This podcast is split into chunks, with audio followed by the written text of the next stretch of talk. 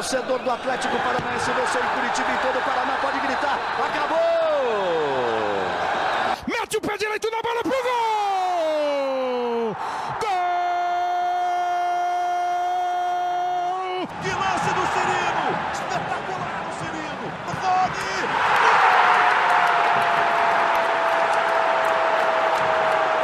Fala pessoal do GE, está no ar mais um podcast.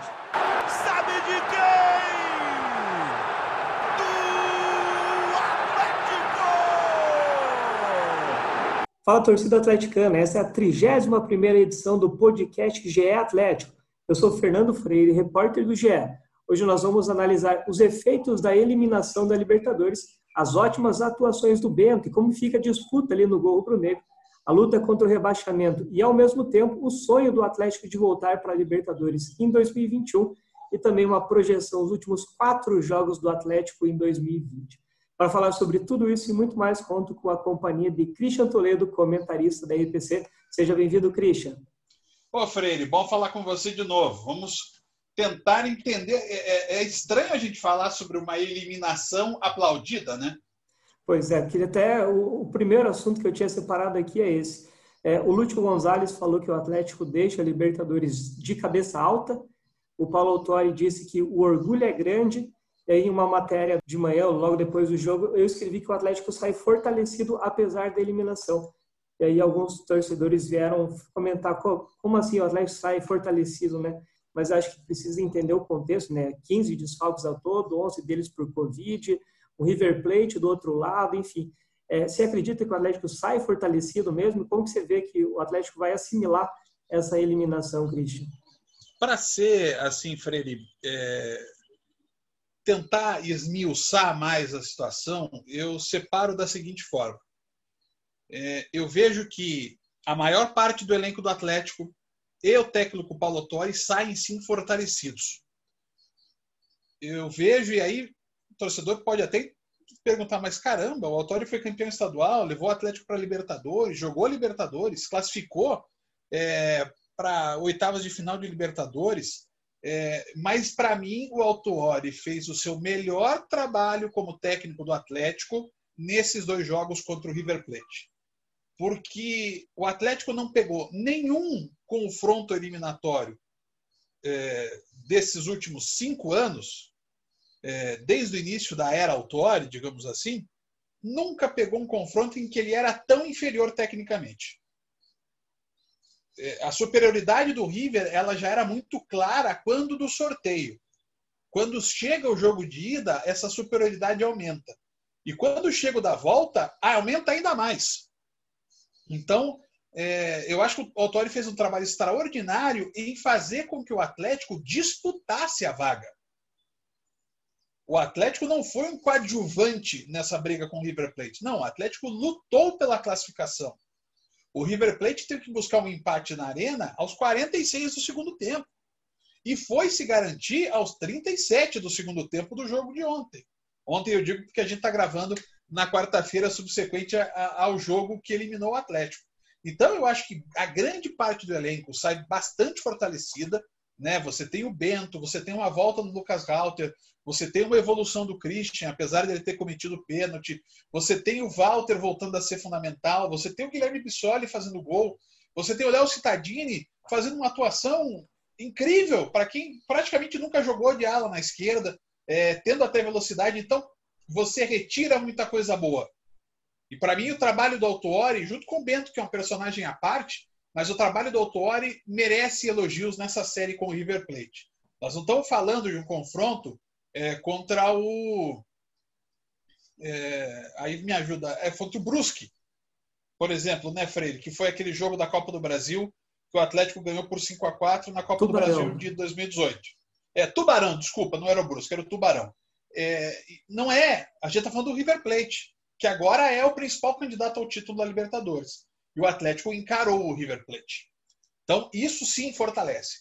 Mas acho que deixa muito claro, Freire, e aí, por isso que eu, eu, eu posso dizer que o Atlético saiu fortalecido, vírgula. Né? Porque às vezes né, tem sempre o mais, né? É, o, o Atlético chegou à situação que chegou pela Covid, mas também pelos erros de montagem do seu elenco.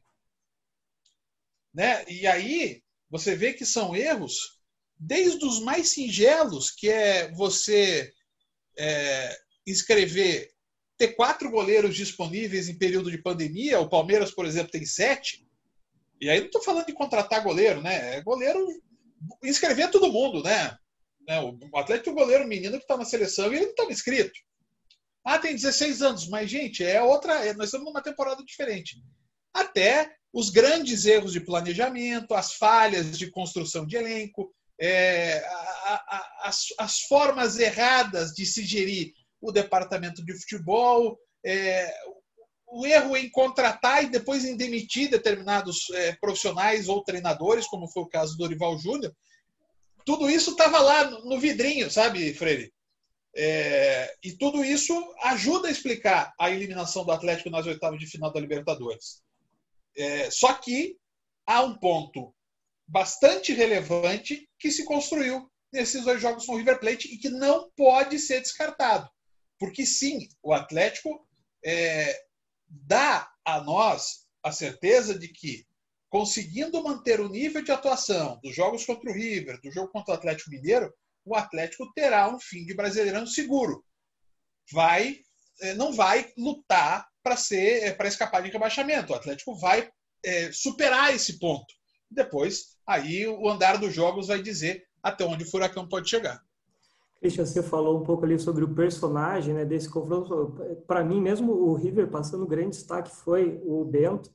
É, a gente fez até uma matéria no GE, o Olé, por exemplo, falou que o Bento ativou o modo Buffon, Casilhas e Ter Stegen nesse jogo contra o River, né, principalmente no jogo de volta, e que o Bento parecia ter já feito 300 partidas pelo Atlético, sendo que ele estava disputando só o terceiro jogo, né? Aí o Paulo Autori também rasgou elogios ao Bento. O próprio Marcelo Galhardo, técnico do River, elogiou o Bento, falou que se não fosse o Bento, o River conseguiria um placar bem mais elástico, uma vitória mais tranquila, né? É, enfim, como que você vê essa atuação do Bento nesse cenário? Essas atuações, né? O jogo de ida e o jogo de volta, principalmente. É, e principalmente em relação à disputa do gol. É, muitos torcedores já estão falando ali que o Bento acirra a disputa por vaga, é, você imagina que o Bento vira o reserva imediato, ganha ali a, a vaga de reserva do, do Jandrei? Ou você acha que o, o, Bento até consegue superar o Santos? Enfim, como que você vê essa disputa no gol agora com essa, essas ótimas atuações do Bento? É, eu acho que assim o Atlético descobriu um goleiro extremamente talentoso e com uma capacidade mental muito grande. Porque, Freire, bote tudo no balaio. Você sai de quarto goleiro, né? Vamos considerar que o Anderson, até por experiência, fosse o terceiro, mas você sai de quarto goleiro para primeiro, no jogo mais importante do time na temporada. É, você descobre que vai jogar praticamente em cima da hora.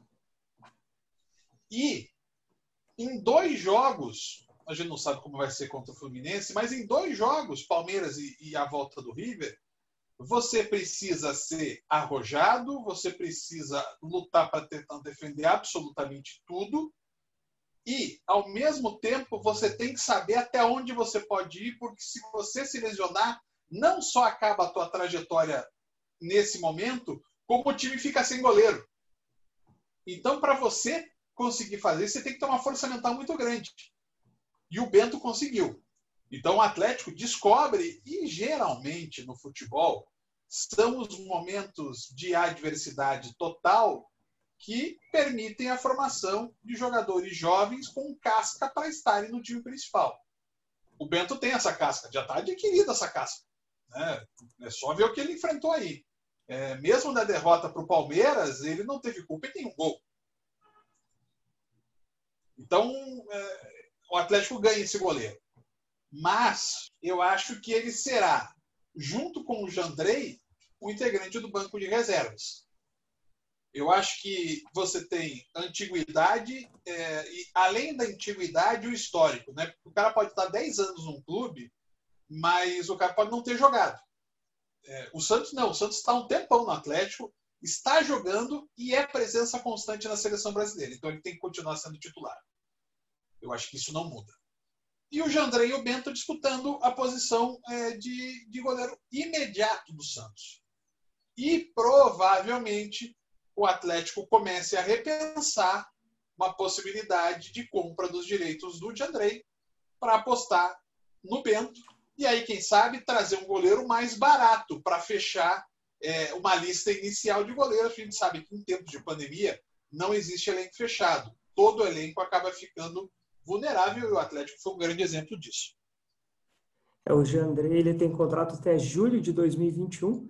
Enfim, está garantido pelo menos né, até o final da, da temporada. Acho que a disputa ali vai ser interessante. O Christian comentou da, da formação de goleiros. Né? O Atlético já, já revelou, por exemplo, o Neto, que está no Barcelona, o Guilherme, que já defendeu a seleção russa, o próprio Santos, né, que é um outro exemplo do elenco atual enfim, o Atlético formando sempre bons goleiros. O Bento é mais uma promessa aí da, das categorias de base que já está se mostrando uma realidade. É, voltando as atenções agora para o Campeonato Brasileiro, Christian. É, o Atlético ali está na 12 posição, são quatro pontos acima da zona de rebaixamento e nove pontos atrás do G6, né, o grupo de classificação para Libertadores. É, na entrevista após jogo, o Autori já falou que o objetivo é voltar para a Libertadores em 2021, que esse grupo mostrou que tem qualidade, enfim, ele mostrou bastante confiança. Você acha que já é o momento de virar a chave, de focar no G6? O Atlético precisa ter um pouco de pés no chão, talvez internamente o discurso do Autori seja diferente, enfim. O que você imagina dessa situação, o foco do Atlético agora no brasileiro? É, eu acho que você matou a charada. Eu acho que era importante para o Autori é, externamente manifestar um discurso de extrema confiança. Até pelo momento né, em que, que o Atlético está. Porque é, como é que são as coisas no futebol? Né? O Atlético é, veio de uma sequência ultra positiva e mesmo com todos os elogios que merece, não vence a três jogos. Né? Porque empatou com o River, depois perdeu para o Palmeiras e perdeu para o River. Claro, nós estamos falando de um time é, dois times né, dos melhores do continente. Mas, querendo ou não, são resultados. E eu acho que o Autori tinha que fazer um discurso para fora com esse perfil. Mas acho que internamente o Autori é, tem muita cancha para não para não pensar nesse tipo de coisa, né, Freire? Então, eu acho que ele sabe que o Atlético tem que fazer uma construção passo a passo. É, a gente viu o Atlético desgarrar da zona de rebaixamento com as quatro vitórias seguidas, mas uma derrota já deixou o Atlético de novo na alça de mira. É, e ainda mais porque o Vasco tem um jogo a menos. Né? Se o Vasco pelo menos empatar esse jogo a menos que ele tem, a diferença já seria de três pontos. Ela já estaria muito perto de, de uma retomada em uma rodada. Então é uma é uma situação que eu tenho certeza que o Autori pensa. Agora, você vai ao Maracanã, ganha do Fluminense, por exemplo, e depois enfrenta o Atlético Mineiro de novo, é, foi anteontem, né, mas vai ser de novo, é, ganha do Atlético Mineiro, aí peraí, aí você começa a olhar, porque são dois times que estão na parte de cima da tabela, o Fluminense teve a pique de, de entrar para o G4 na rodada passada, é, você vê o Fluminense está a um ponto, mesmo sendo o oitavo colocado, está a um ponto do Internacional, que é o quarto, e também do Santos, que é o sexto. É, o Atlético ainda não está nesse campeonato. Né? O campeonato do Atlético ainda é pra, olhando para baixo. Mas eu acho que o Atlético sai dessa situação e pelo menos garante uma vaga na Sul-Americana. O passo seguinte vai depender da regularidade que o Atlético apresentar. E tem que ver, eu acho que até isso é, tem a ver com, com o discurso do Autori para fora, Freire, é que você tenha o mínimo possível de impacto emocional no elenco por conta da eliminação da Libertadores. O Atlético hoje está dentro da, da zona de classificação para a Sul-Americana, né? O 12 é o último ali dentro da, da zona de classificação. É uma coisa que tem chamado a atenção, Cristian, até fiz matéria, né? O Atlético oscila muito sequências de jogos. Ele ficou sete jogos sem vencer, aí emendou cinco jogos sem perder, teve aquela sequência horrível ali de 11 jogos sem vencer, emendou quatro vitórias seguidas e agora está de volta três jogos sem vencer. Enfim, é um time que oscila muito. É, em relação ali à matemática para não cair, né, o Atlético tem mais 15 jogos pela frente, precisa de seis vitórias para conseguir ali um número mágico para não cair. E pode sonhar um pouco mais alto. É, como que você vê essa irregularidade do Atlético, né? principalmente não só de um jogo para o outro, mas de sequências? Assim. É, você acha que é, é, um trabalho a mais que, que o Autori tem? É, como, como, você falou, né? o Atlético não venceu há três jogos, mas adversários complicadíssimos, só que não vence o Fluminense, já passa a ser quatro jogos, se não ganha do Galo, passa a ser cinco, enfim, muda já o cenário. Como que faz para ter uma regularidade maior, não ter tantos, é, uma sequência tão ruim de resultados assim? essa regularidade, Freire, inevitavelmente passa por qualidade de grupo. É, o Atlético merece todos os elogios pelo que fez diante do River nos dois jogos, mas é, a gente também viu que em determinado momento o Atlético não tinha de onde tirar. No segundo tempo do jogo da volta em Avejaneda, a sensação que dava é que, olha, uma hora ou outra, o River vai fazer o gol. E diferente do jogo da ida, não dava a sensação de que, opa, se o Atlético encaixar um contra-ataque vai dar certo, porque o Atlético não conseguia encaixar. É, o Atlético finalizou uma vez é, no segundo tempo, e daí depois o River fez o gol, e daí só depois o Atlético voltou a finalizar. Finalizou só duas vezes no segundo tempo inteiro, precisando fazer o gol. Né? Pois é, é precisando marcar para se classificar. Né? O 0 a 0 era do River. Então, é, isso tem a ver com qualidade.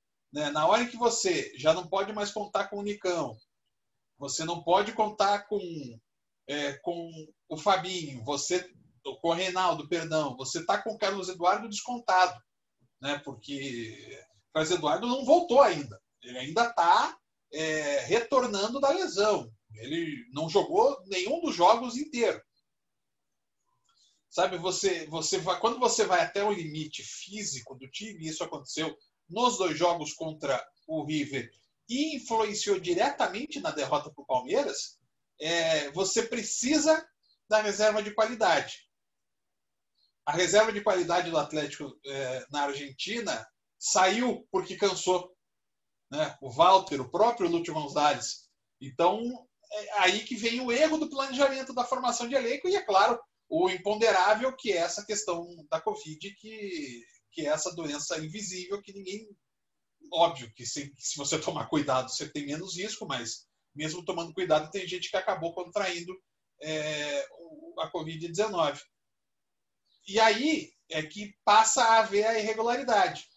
Você vê os jogos do Atlético, na sequência de partidas do Atlético de vitórias, é no momento em que o Atlético tem quase todo o elenco à disposição é um desfalque, dois desfalques, sabe? É um lesionado, é um suspenso, mas o, o, o grosso do elenco estava à disposição. Né? Se a gente for olhar a escalação do jogo contra o Santos, a gente vai ver quase todo mundo lá. Né? Você vê o Santos, você vê é, Nicão, você vê o Abner. Então é diferente.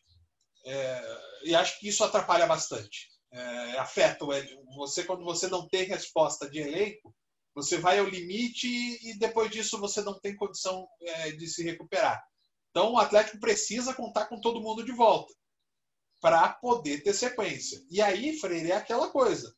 Ah, conseguir três, quatro, cinco jogos sem perder. Pois bem, só que não pode depois é, não somar ponto em quatro jogos, sabe?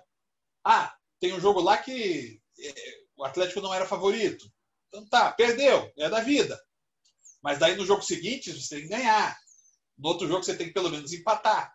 O Atlético vai ter que ser mais é, regular. E às vezes vai ter que ser é, é, mais seguro. Né? Porque o Atlético foi muito inseguro defensivamente em todas as séries ruins que teve. Né? Dá para ver, identificar claramente falhas defensivas, é, falta de posicionamento, é, desgaste excessivo, tudo isso construiu essas séries negativas que o Atlético teve. É, normalmente o Atlético não toma muito gol, mas é aquela falha que acaba decidindo o jogo. Isso. É, o, o, próximo jogo que você comentou um pouco é contra o Fluminense, né, no sábado às 7 horas da noite no Maracanã. É, Para essa partida o Autori não vai ter o Christian, que está suspenso pelo terceiro cartão amarelo, mas o Canesim e o Giovanni já cumpriram os 10 dias necessários né, pela Covid e já devem ficar à disposição. E aí, outros seis jogadores devem cumprir, né? Completam agora essa semana, devem voltar aos treinos. É destaque ali para o goleiro Santos, para o lateral esquerdo Abner e para o meio atacante Nicão, né? Que eram titulares, enfim, se tiverem à disposição, talvez voltem. Aí, os últimos a serem diagnosticados com a Covid foram o Léo Link, o Felipe Aguilar e o Kelvin. Esses aí não devem voltar contra o Fluminense, ainda vão demorar um pouquinho mais. É, mas, enfim, são as opções que o Autori ganha, né, Cristian? Principalmente ali o Santos do gol, não que o Bento é, seja uma mudança necessária, mas, enfim, é um jogador mais experiente, ganha um, um Abner na lateral esquerda para dar ali um pouco mais de, de, segurança defensiva. O Nicão voltando na frente, eu acho que o Nicão foi o que mais fez falta nessa sequência do Atlético. Aí. Enfim, como que você vê essa, esses retornos aí, provavelmente contra o Fluminense, se não contra o Atlético Mineiro na rodada seguinte? É, é, o Atlético precisa desses reforços, né? Porque diferente da Libertadores, que é uma corrida de tiro curto, o Brasileirão é uma maratona. E com a mara... na maratona você tem que estar com mais gente o mais tempo possível inteiro. Na Libertadores você pode construir uma história em cima de dois jogos específicos no mata-mata. Então o Atlético precisa desses caras é, o mais rápido que for possível, porque você tem que esperar os protocolos é, de Covid-19. Mas é claro, o Santos eu vejo que volta. Normalmente o Christian é uma perda importante. É, até quero ver o que, que o Autori vai fazer. É, eu acho que a opção por, por Wellington e Richard juntos não é a melhor. Quando eu falo que o elenco do Atlético ser fortalecido, não todo, mas grande parte, é porque alguns jogadores é, ficaram devendo nessa série. Renato Kaiser, por exemplo, ficou devendo. O, o Wellington, eu acho que ficou muito evidente que ele já não pode mais ser titular do Atlético. São duas, dois nomes que eu rapidamente é, cito é, como que ficaram devendo. O Kelvin, nesse momento trágico do Atlético, é, ele teve um momento de seleção sub-20, mas ele sequer foi pensado, né? apesar de também ter toda essa questão de, de lesão e, e tal, mas ele sequer foi pensado pelo Autori. Né? Olha, olha o time que o Autori montou. Ele, ele nem pensou em, em lateral, já trabalhou com ala dos dois lados. Então, é, eu acho que teve jogadores que não aproveitaram essa série com o River, como outros conseguiram aproveitar muito, como o Christian, como o Bento, como o Thiago Heleno, que ressurgiu né, como general nesses dois jogos. Para mim, na soma dos jogos, foi o melhor. Eu acho que o Bento foi destacadamente o melhor no jogo da volta. O De La Cruz, para mim, foi o melhor jogador na partida de ida. Mas na soma dos jogos, o Thiago Heleno foi o destaque é, da série River e Atlético. O Atlético tem que estar reforçado. É... Ah, o Fluminense é pior que o River. Sim, é. Só que é outro contexto, é outra realidade, é outro desgaste. O Fluminense não está jogando no meio de semana. O Atlético vai passar a ter isso definitivamente só a partir de agora. Então é um desafio bastante complicado, sim, para o Atlético é, no Maracanã nessa, nesse sábado, sim. É, em relação à vaga do Christian ali no meio-campo, uma opção é o Fernando Canezinha, mas a gente tem que ver como que ele vai voltar, porque cada corpo ali reage de uma maneira ao Covid. O, Canezinha já estava retomando ali os treinos físicos, né? Enfim, vamos ver se ele ocupa essa vaga ali do Christian contra o Fluminense. É, o jogo contra o Fluminense, portanto, vai ser no sábado, às 7 horas, no Maracanã. Aí o Atlético faz mais três jogos este ano. O brasileiro né, vai até fevereiro de 2021, mas esse ano serão mais três jogos. É, contra o Atlético Mineiro em casa, contra o Bragantino fora e contra o Vasco em casa.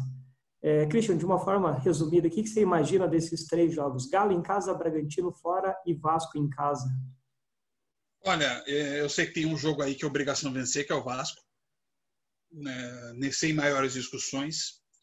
Eu vejo o Bragantino em evolução e isso implica num jogo mais difícil em Bragança Paulista.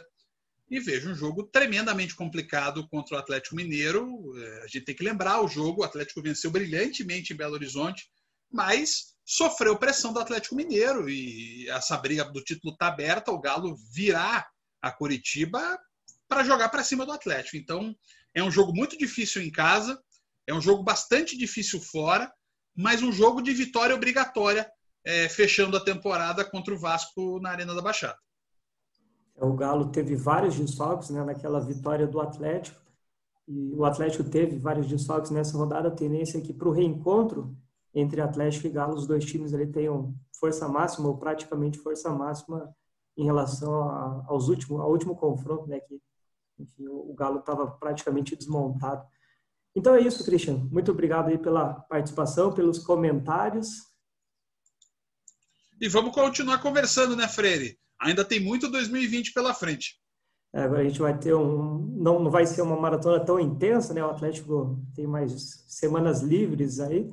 Mas, enfim, é jogo, jogos decisivos aí. Provavelmente até o final da temporada, o Atlético brigando ou para não cair, ou brigando por vaga na, na Libertadores ou na Sul-Americana. Então, as próximas semanas prometem, assim como as últimas foram bastante intensas, as próximas também devem ser. Obrigadão, Christian. Lembrando, então, né, na próxima semana a gente volta a fazer o podcast do Atlético toda terça-feira. A gente ficou aí um pouco alterada a programação por conta dos jogos do Atlético na terça-feira da semana passada e nessa, na, na terça-feira dessa semana. Mas na próxima semana a gente volta à rotina normal. Lembrando, então, o jogo contra o Fluminense às 7 horas da noite de sábado no Maracanã. O GE acompanha tudo em tempo real. E na semana que vem a gente volta a conversar aqui no podcast do GE. Valeu, até mais!